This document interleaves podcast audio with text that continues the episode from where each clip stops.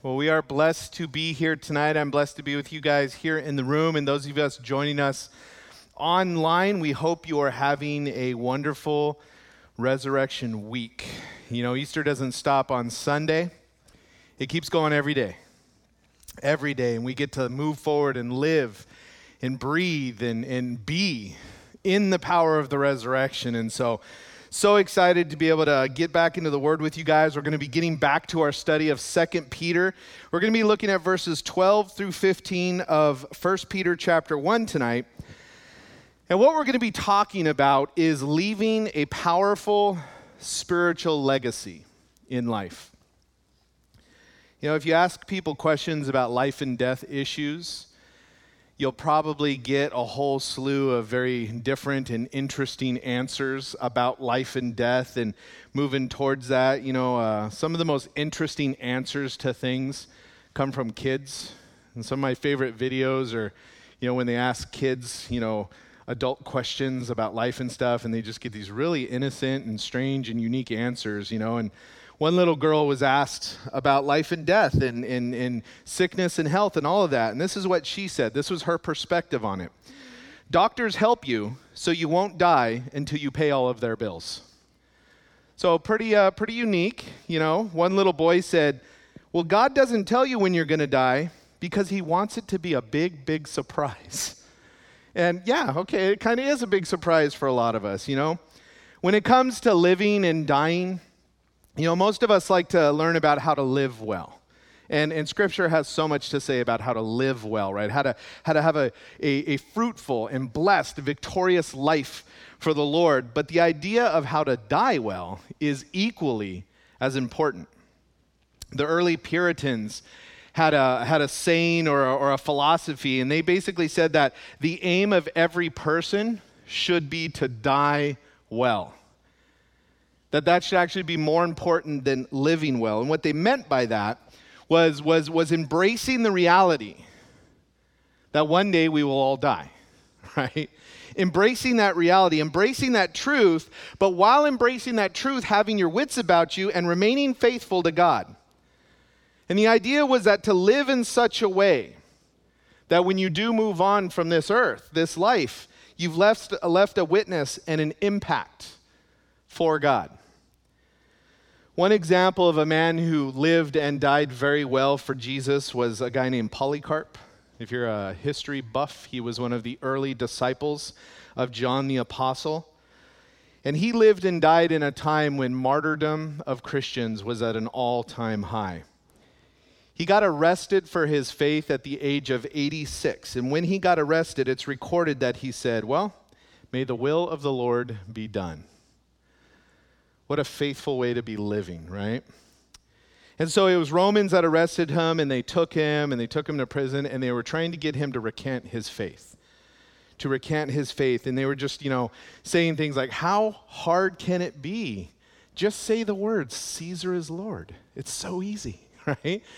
And he wouldn't do it. He actually said, You know, for 86 years I have served him, and he has done me no wrong. How can I blaspheme my king who saved me?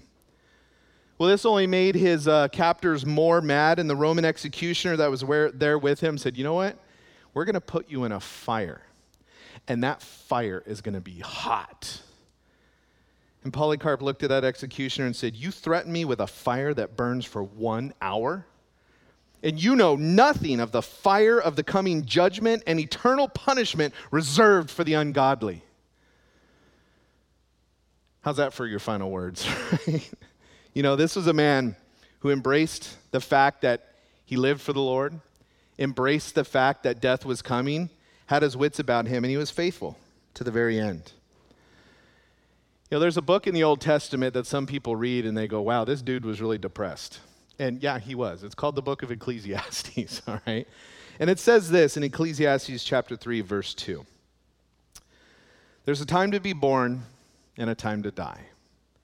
And that was a reflection on life at the end of his life about all of it, right? There's a time to be born, there's a time to die. And between those two points, there is this time frame that we call life. Right? At funerals, you may have heard it preached before at a funeral that, you know, when you go to the uh, cemetery and you look at gravestones and headstones, you see, you know, the, the date of birth and you see the date of death, and in between that, there's a dash. Right? And that dash represents everything you ever did in your entire life. It is the sum representation of every decision you made, every person you helped, every mistake you made, all of it. Now, we are people who in this life are confined to time, right? We live within the dimension of time, but we are also people who are bound for eternity, bound for forever. And so the big question that we all face is how will we live our lives here? How, we will, how will we spend our times time here and make it count for eternity? That's the big question. So let's pray, and then we'll get into these verses and look at it. Father, we thank you for your word, God, and we thank you for the encouragement of your word. And Lord, we know that as Peter was writing this letter, he was, he was an aged man looking at the end of his life, Lord. And God, he had some very important things to say to those he was writing to, God, some very important truths and wisdom. And Lord, tonight in these verses we're looking at, God, we see some keys on how to live well and how to die well. Lord, how to leave a legacy in our life that, that is powerful and lasting and effective and impactful for you, Lord, to the world that we live behind when we pass on from this life. And so, God, I pray, Lord, that you would speak to us tonight and encourage us, um, Lord, to not just look to the end when we're close to it, but to really focus on how to live well and how to die well, even when we're young, God. That we would prioritize things in our life and make decisions in our life that invest into our eternal, forever home. To not waste the time, the very little time in the big picture we are given here on this earth in this life. And so, God, we just ask you to bless us tonight, speak to us tonight, encourage us tonight. So, your, in your name we pray. Amen. So, verses 12 through 15, I'm going to just read all four of them here and then we'll dig through it. 2 Peter 1 12 through 15. Peter says, Therefore, I will always remind you about these things, even though you know them and are established in the truth you now have.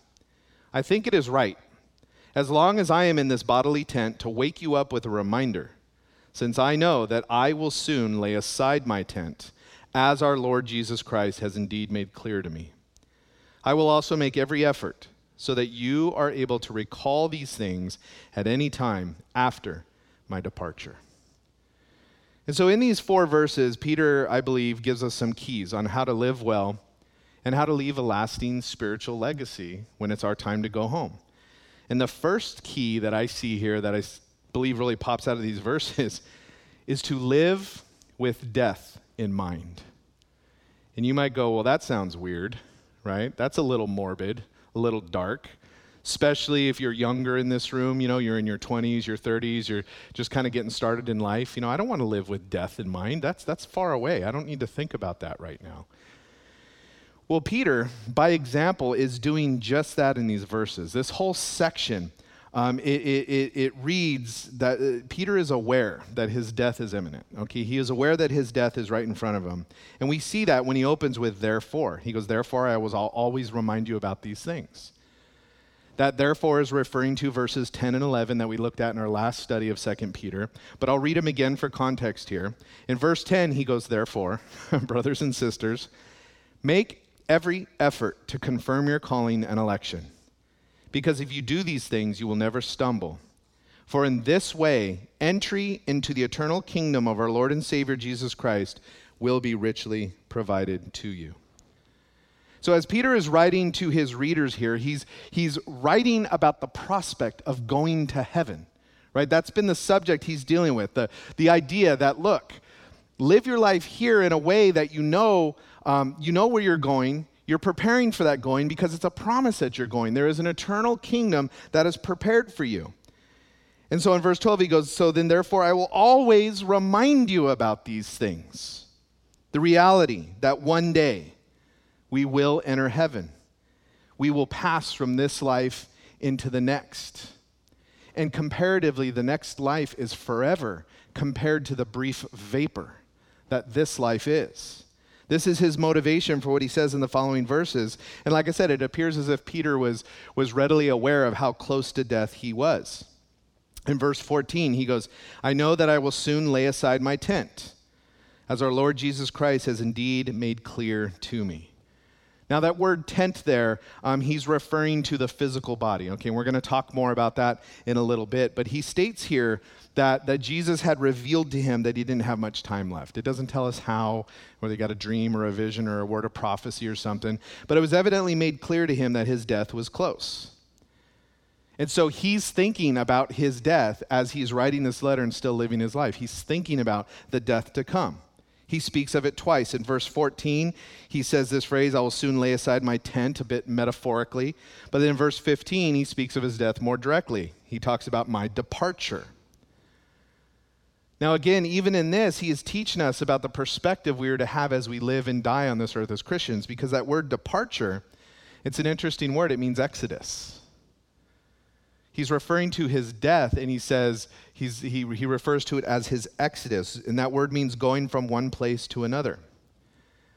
That peter was fully aware fully believed and embraced that i'm not just coming to the point of my death. I'm coming to the point where i'm leaving this earth and i'm going to heaven. He was very aware of that acutely aware of that. You know if you remember when he was a young man Jesus prophesied to him and told him how he was going to die, right? Told Peter that one day, you know, your arms are going to be stretched out, indicating that he's going to be crucified. And, and he said, but it's going to happen when you're an old man. And I think that was something that bolstered Peter's life, where, where he had death in mind, knowing it was far down the road because Jesus told him. And so he lived his life very boldly and very confidently. But at this point in his life, it seems to be pretty close. And so we see through this passage that Peter is living his life and still living his life at the point of writing this letter with his own death in mind. Now, yes, as he's writing this letter, Peter is an old man. It's thought that he was in his 70s at the point of writing this letter, and some might go, well, of course he's living with death in mind because death is knocking on his door, right? How can you not live with death in mind when it's right there staring you in the face? But like I said earlier, when you're in your 20s, when you're in your 30s, when you're in the younger stages of life, it can be easy to not think about your death, your departure. It can be easy to put those things off because you think you have so much time ahead of you. One pastor once observed in his own ministry, he said, You know, over the years of my ministry, I've noticed something. He goes, People in their 20s are often asking these types of questions Who am I? What makes me unique? Where is my life heading? What is my life going to be about? What, what, effect is my life going to have? And then he said, when people hit their 30s, it, it, it's a bit different because by the time they hit their 30s, there's marriages, there's children. In our modern culture, there's people still trying to get homes and find a place to settle down and raise that family. And so the questions turn into, you know, how will I get done everything that I'm responsible for? How am I going to accomplish all of this? You know, sometimes they also say, What happened to the freedom I used to have? And then when they hit their 40s, he said the types of questions I would hear from people in their 40s is, Why are my peers doing better than I am? They, they, they, they tend to start hitting this phase of life where they start looking around and they notice how they're doing compared to other people and they start trying to take inventory you know and this is where you know people talk about you hit that midlife crisis you know how are my peers doing? And why, why am I not doing as good as them? Or, or why is my marriage not like it was when we first got married? Or, or these types of reflective self report card seasons. And then he said, when people get their fi- hit their 50s, they start asking questions like this Do young people think I'm obsolete? Am I obsolete? Am I out of touch? They also ask questions like, Why is my body increasingly unreliable? And then he said in their 60s, people start asking questions like this Why do all my peers look so much older than me? Everybody around me looks so old. Why does everybody seem to talk about death so much? Because he found that it was like often in the 60s when people started going, Oh, wait a second, I never thought about leaving. And so they start talking about it. And then he said he noticed when people get to their 70s, they start asking questions like, How many years do I have left? When will I die? You know, curious when that's going to come, you know. He also noticed that people in their 70s and the later years of life ask questions like Does anyone know who I once was?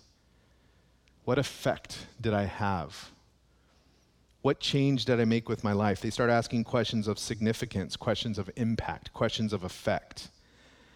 And it's natural to think that the older we get, the, the closer we get to death, the more we'll think about it. I mean, that's natural. But I don't think it's so wise to wait that long. I don't think it's so wise to wait that long. It's wiser to live with death in mind even when you're young, not in a morbid sense, but in an eternal sense. Because when we live with death in mind, what that indicates is that we're recognizing and embracing that our time is short. That between our birth and between our death, it's just this little dash. And we don't have as much time as we think we're going to have.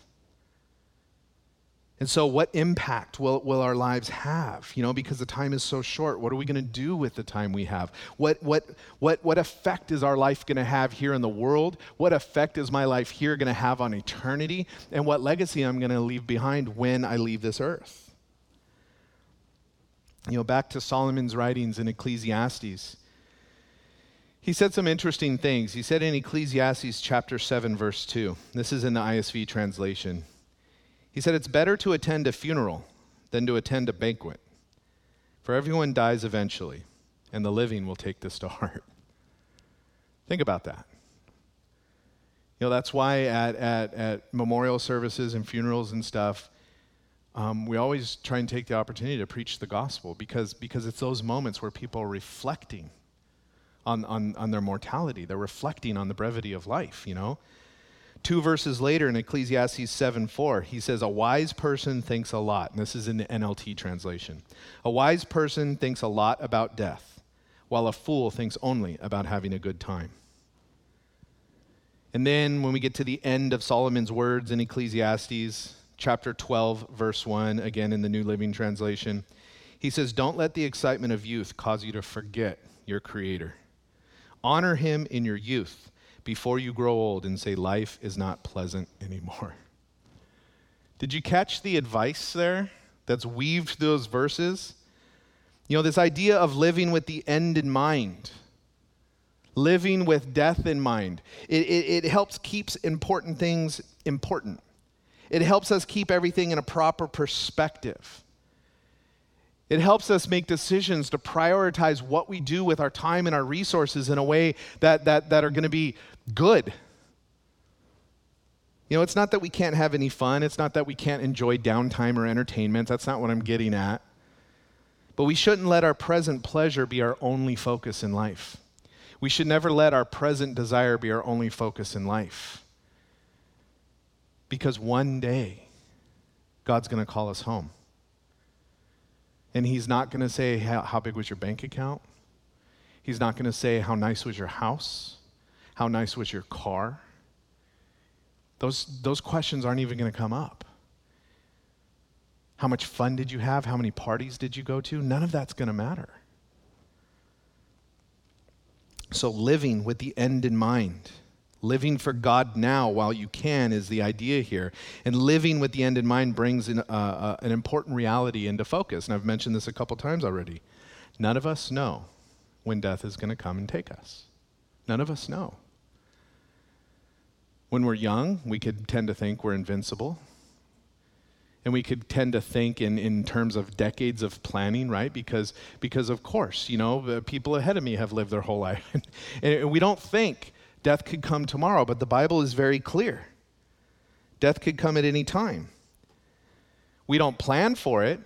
Nobody wakes up and, and, and puts their to do list together and, you know, 8 a.m. breakfast, noon, lunch, 2 p.m. die. Nobody does that. Now, of course, there's some instances where people are able to kind of plan for their departure in that sense, but in a broad sense, nobody knows when death will come for us. And yet the Bible still says in Hebrews 9:27, "And just as it is appointed for people to die once, and after this, judgment." That word appointed there literally means God has made an appointment for your death, your physical death here on earth. God has an appointment. God knows the day and the hour and the second. He knows exactly when you're going to go home to be with him. Problem is is he doesn't tell us. And it would be so nice if he told us. Nathan, exactly in 25 years and 3 days and 2 hours and 53 seconds, you're going to die. Awesome. Thanks Lord for letting me know. Now I could prioritize my my time. But he doesn't do that. I think he doesn't do that because most of us would have a tendency, even as believers, if we knew the day we were going to die, then we would wait until the day before to get right with God. We would say, oh, sweet, I could go about and live my life because as, uh, as long as I pray, as long as I ask for forgiveness, God's going to forgive me. So the day before I die or the second before I die, I'm like, okay, God, forgive me, boop, heaven. It's a tendency in us to, to, to want to pursue our own pleasures and not do what is God honoring. It's just it's a part of our fallen nature. And so I think he doesn't tell us for, for that and probably many other reasons.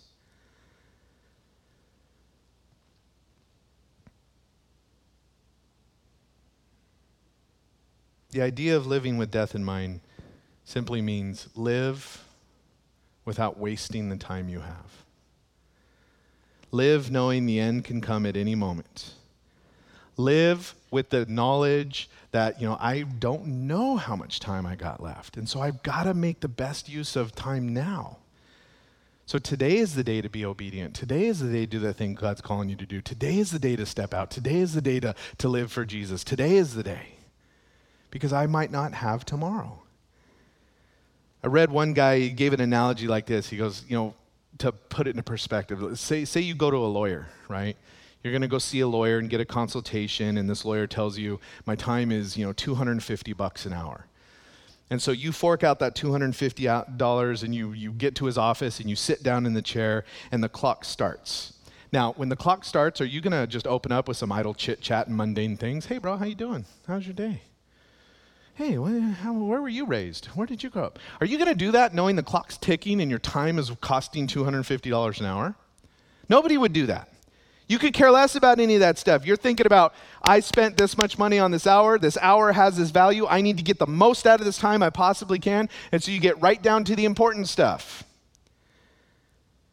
You're thinking about how much that hour is costing you, and so you want to use that hour wisely. It's a similar concept when you start looking at life. When you start looking at this lifetime that God has given you and you think of what you're doing with, with each minute of each day and each month and each week, when you think about how you're spending that time, you know, if you think about it in terms of dollars, right? If you if you had a dollar for every year you were going to live and you were going to live 80 years and you had 80 bucks,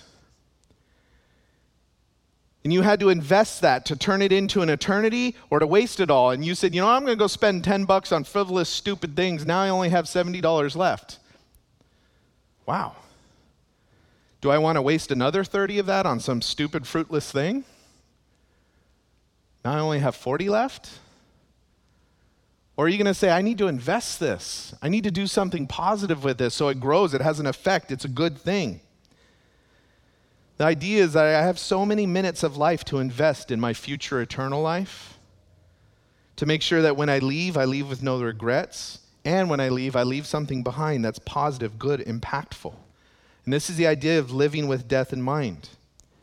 When we live knowing that our time here is limited, it's a limited resource. When we live that way, it can be really good for us because it'll help us spend the time we're given well.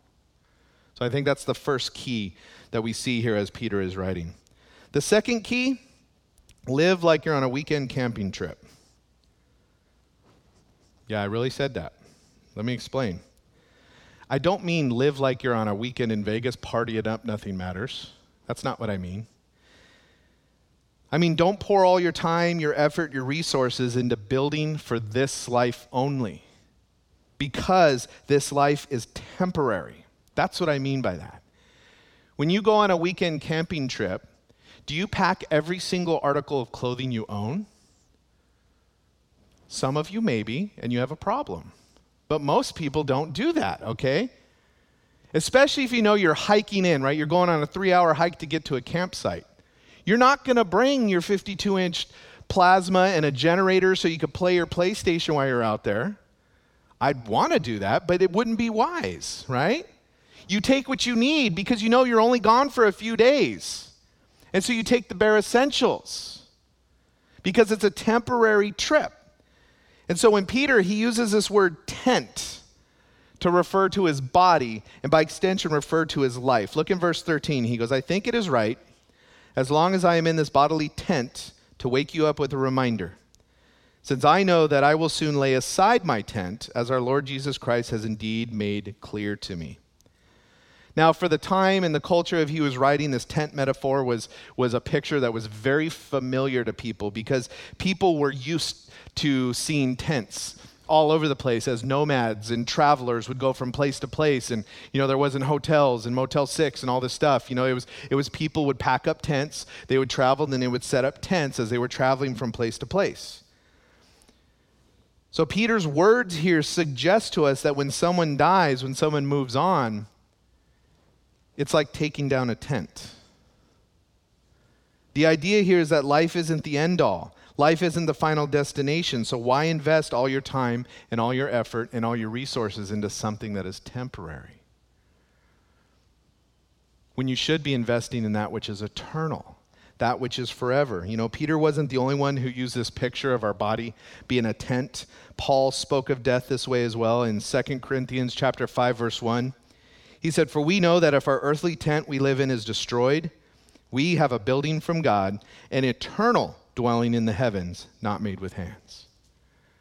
And that word destroyed there literally means to be taken down, like you're breaking camp, is the idea. And so when we think of a tent in our modern day and camping and that kind of stuff, we might think of something temporary, something flimsy, something that, that, that might be more functional than it is aesthetic because they're meant to be a temporary dwelling, right? Tents aren't strong, Tents don't last forever. Years and years ago, when I was running junior high ministry here at Hosanna, we went on a camping trip at this campground that's up in the mountains. It was like a three hour hike in, and like you hiked like it was it was like a trip to Mordor, right? It was it was like the longest hike I've ever been on in my life and you go through uh, like all four seasons and seasons that don't even exist on earth and you go up and it's just it was a terrible hike right? But we took these kids with us and we are all hiking in our tents and our gear and everything. And we had some kids from the neighborhood that weren't christians weren't believers but they had started coming to our youth group as a part of our events. And so their parents were like hey yeah they can go camping with you guys so we went out on this trip and and and we're trying to teach these kids, you know, how to set up tents and stuff and and they're like, you know, where's the bathroom? And so behind the bushes, right? You know, there there's no there's no shower other than, you know, sprinkle some water on your head, right? There's different comforts out here because this is temporary. We're only out here for a few days. Well, one of our kids was the type of kid when you said don't touch the snakes, that meant touch the snakes right? So he's out on the river with a couple guys and he comes back and he goes, Hey, I got bit by a snake. And we're like, What?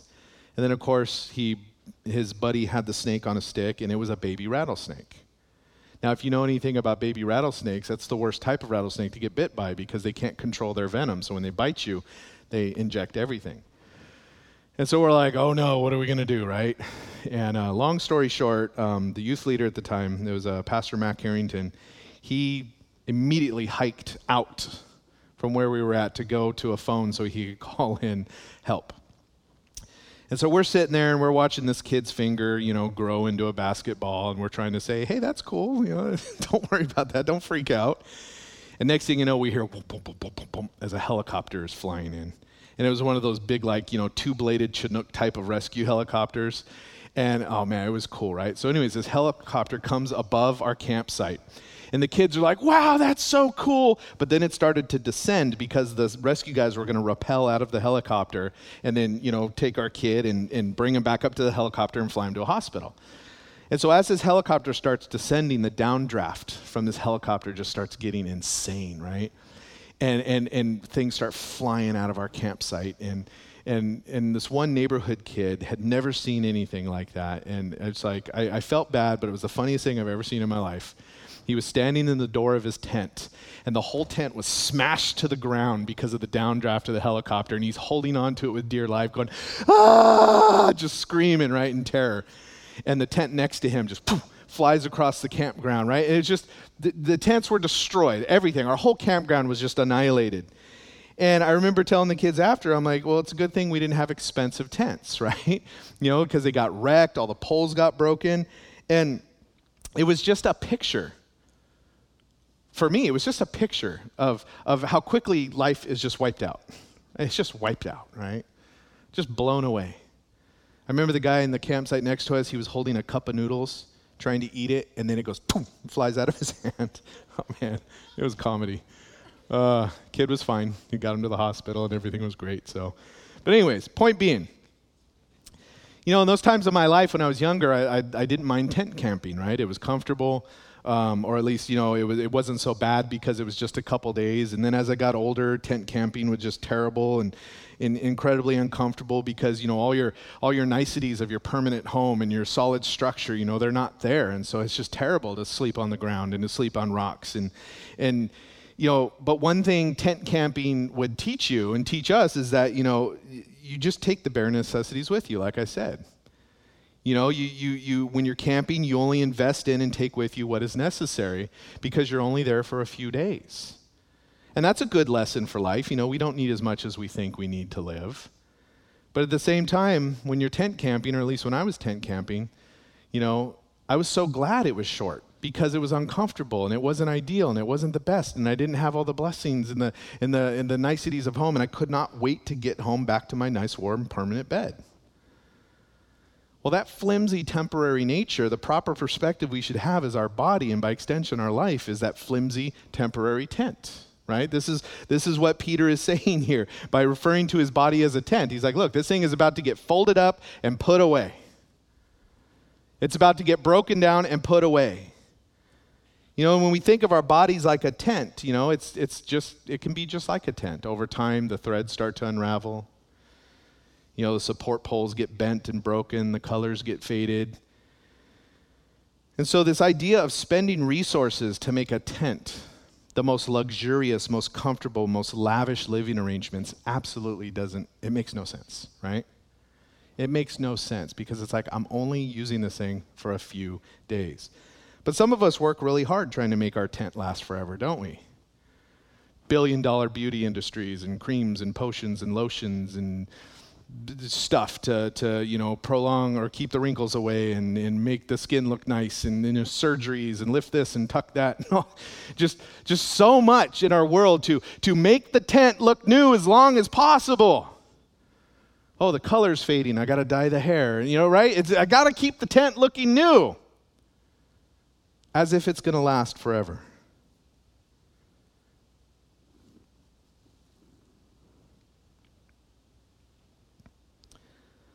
It's good to take care of the tent.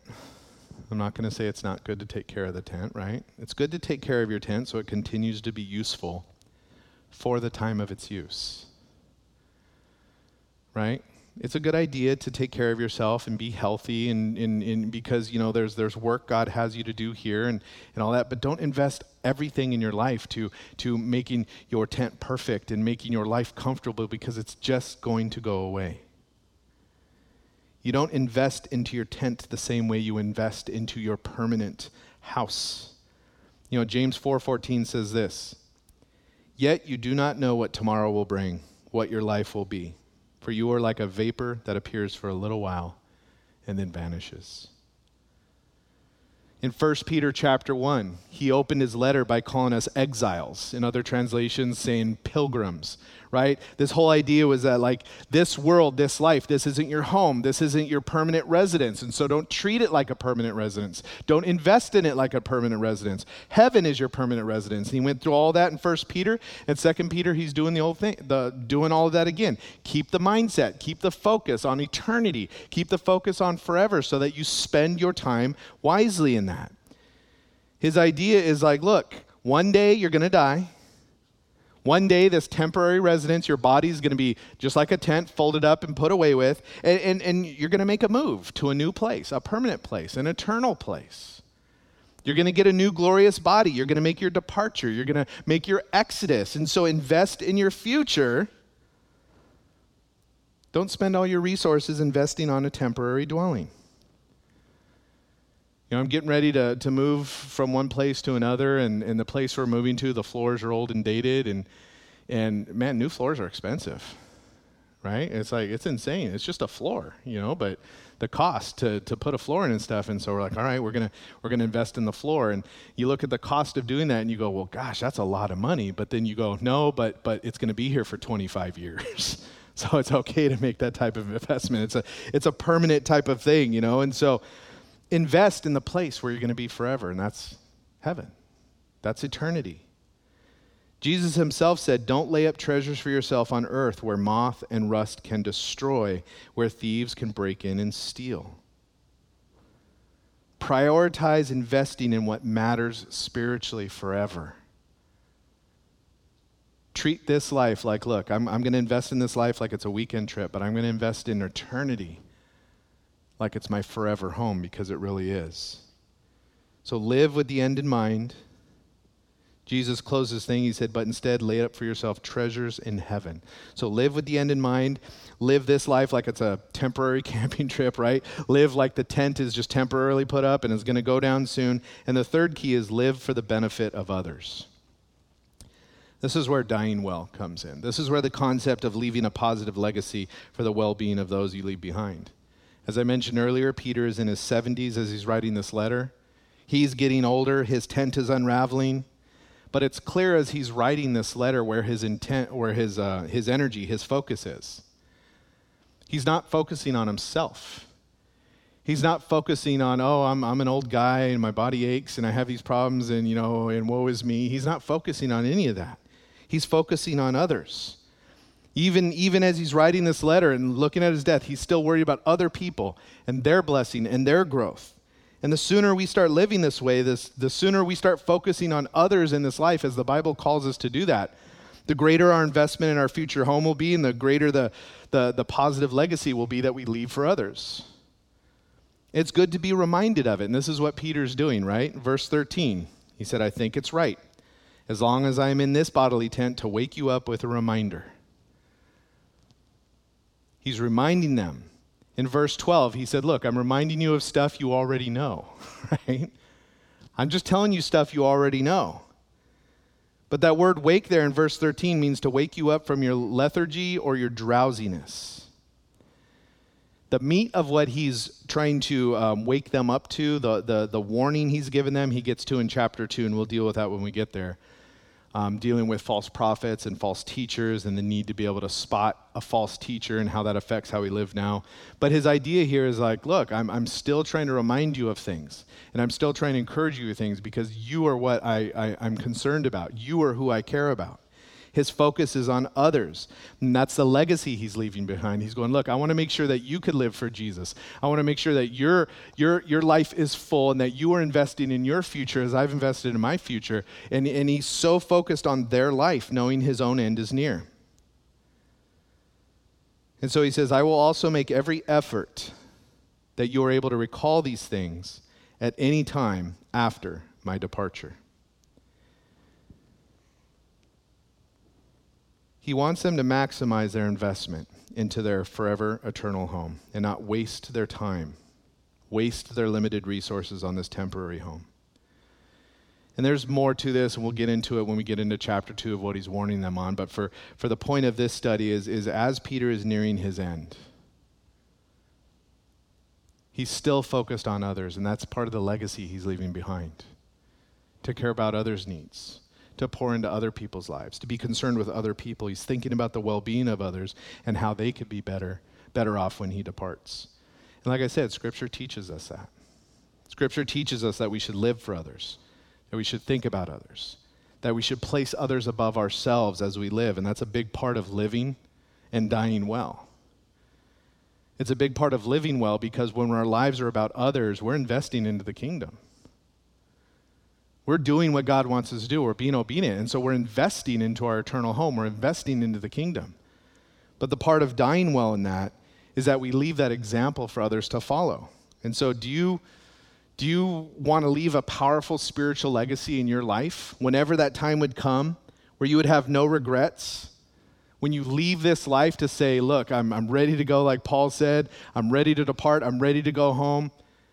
I'm not worried about, oh no, I should have done this, I should have done that. Is, is that the kind of life you want? Well, then live with the end in mind, as Peter is saying here and teaching here. Live like this life is temporary and live for the benefit of others.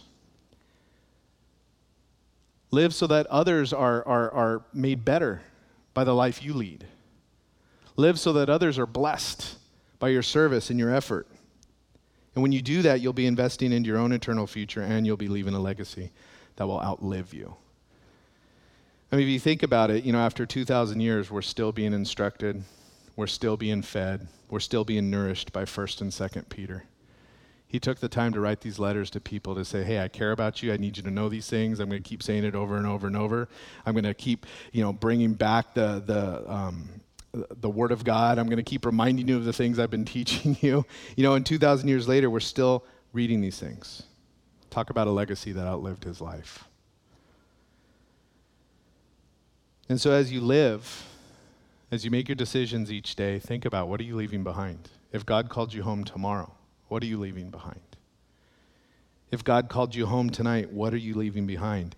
And what are you doing today to invest in that? What are you doing today to invest in that? What are you investing in now that will be a blessing to others when you're gone? You know, at the very least, are you leaving an example of a life that was well lived for Jesus? At the very least. Yeah, there's a lot to be said about getting your practical affairs in order, right? Life insurance and trusts and wills and all that type of stuff. And I know there's a lot of younger people here in our church that, like in their 20s, are already thinking about those things. And that's wise and that's smart and that's good. But the most important thing, I think, is are you living a faith that can be passed on to and modeled by those behind you? Because if the answer to that is yes, I think you lived a life well. And the time when the time comes for you to go home to be with the Lord, I think you will have died well. And I think you will have left a good legacy behind you. The only psalm we have from Moses is Psalm chapter 90, verse 12, and this is what he says Teach us to number our days carefully so that we may develop wisdom in our hearts. That's a powerful verse. It's one it would be wise to, to memorize and apply to your life. It is so important for us to number our days carefully, to recognize that our time is limited to recognize that everything we do here affects eternity. But everything we do here also affects the legacy we leave behind. And so I think it's just key to take it, and take it, uh, take it serious, to treat it with the importance it has, and to live that life that glorifies God here and now, because we're going to be glorifying Him ever in, uh, forever in heaven, and that's going to be awesome. So let's pray. Father,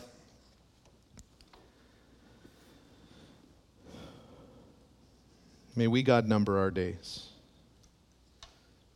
that we would develop wisdom in our hearts. God, when we look at Peter's example, we look at his words, his life, we look at his mistakes.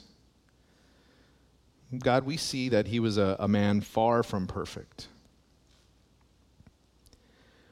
And how grateful we are, God, that your word records all of that. But Lord, we're also thankful for his honest words. That he was a man knowing that he was facing death and wanting to encourage those who would one day be facing death themselves to do so well. All of us, Lord, are facing death in reality, God. Every single one of us face, death regardless of our age because, God, we don't know when we're going to go home to be with you. Nobody is promised tomorrow, God.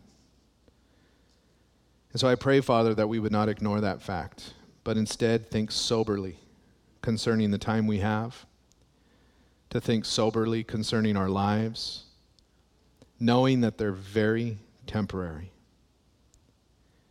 Knowing, God, that we're moving from one place to another.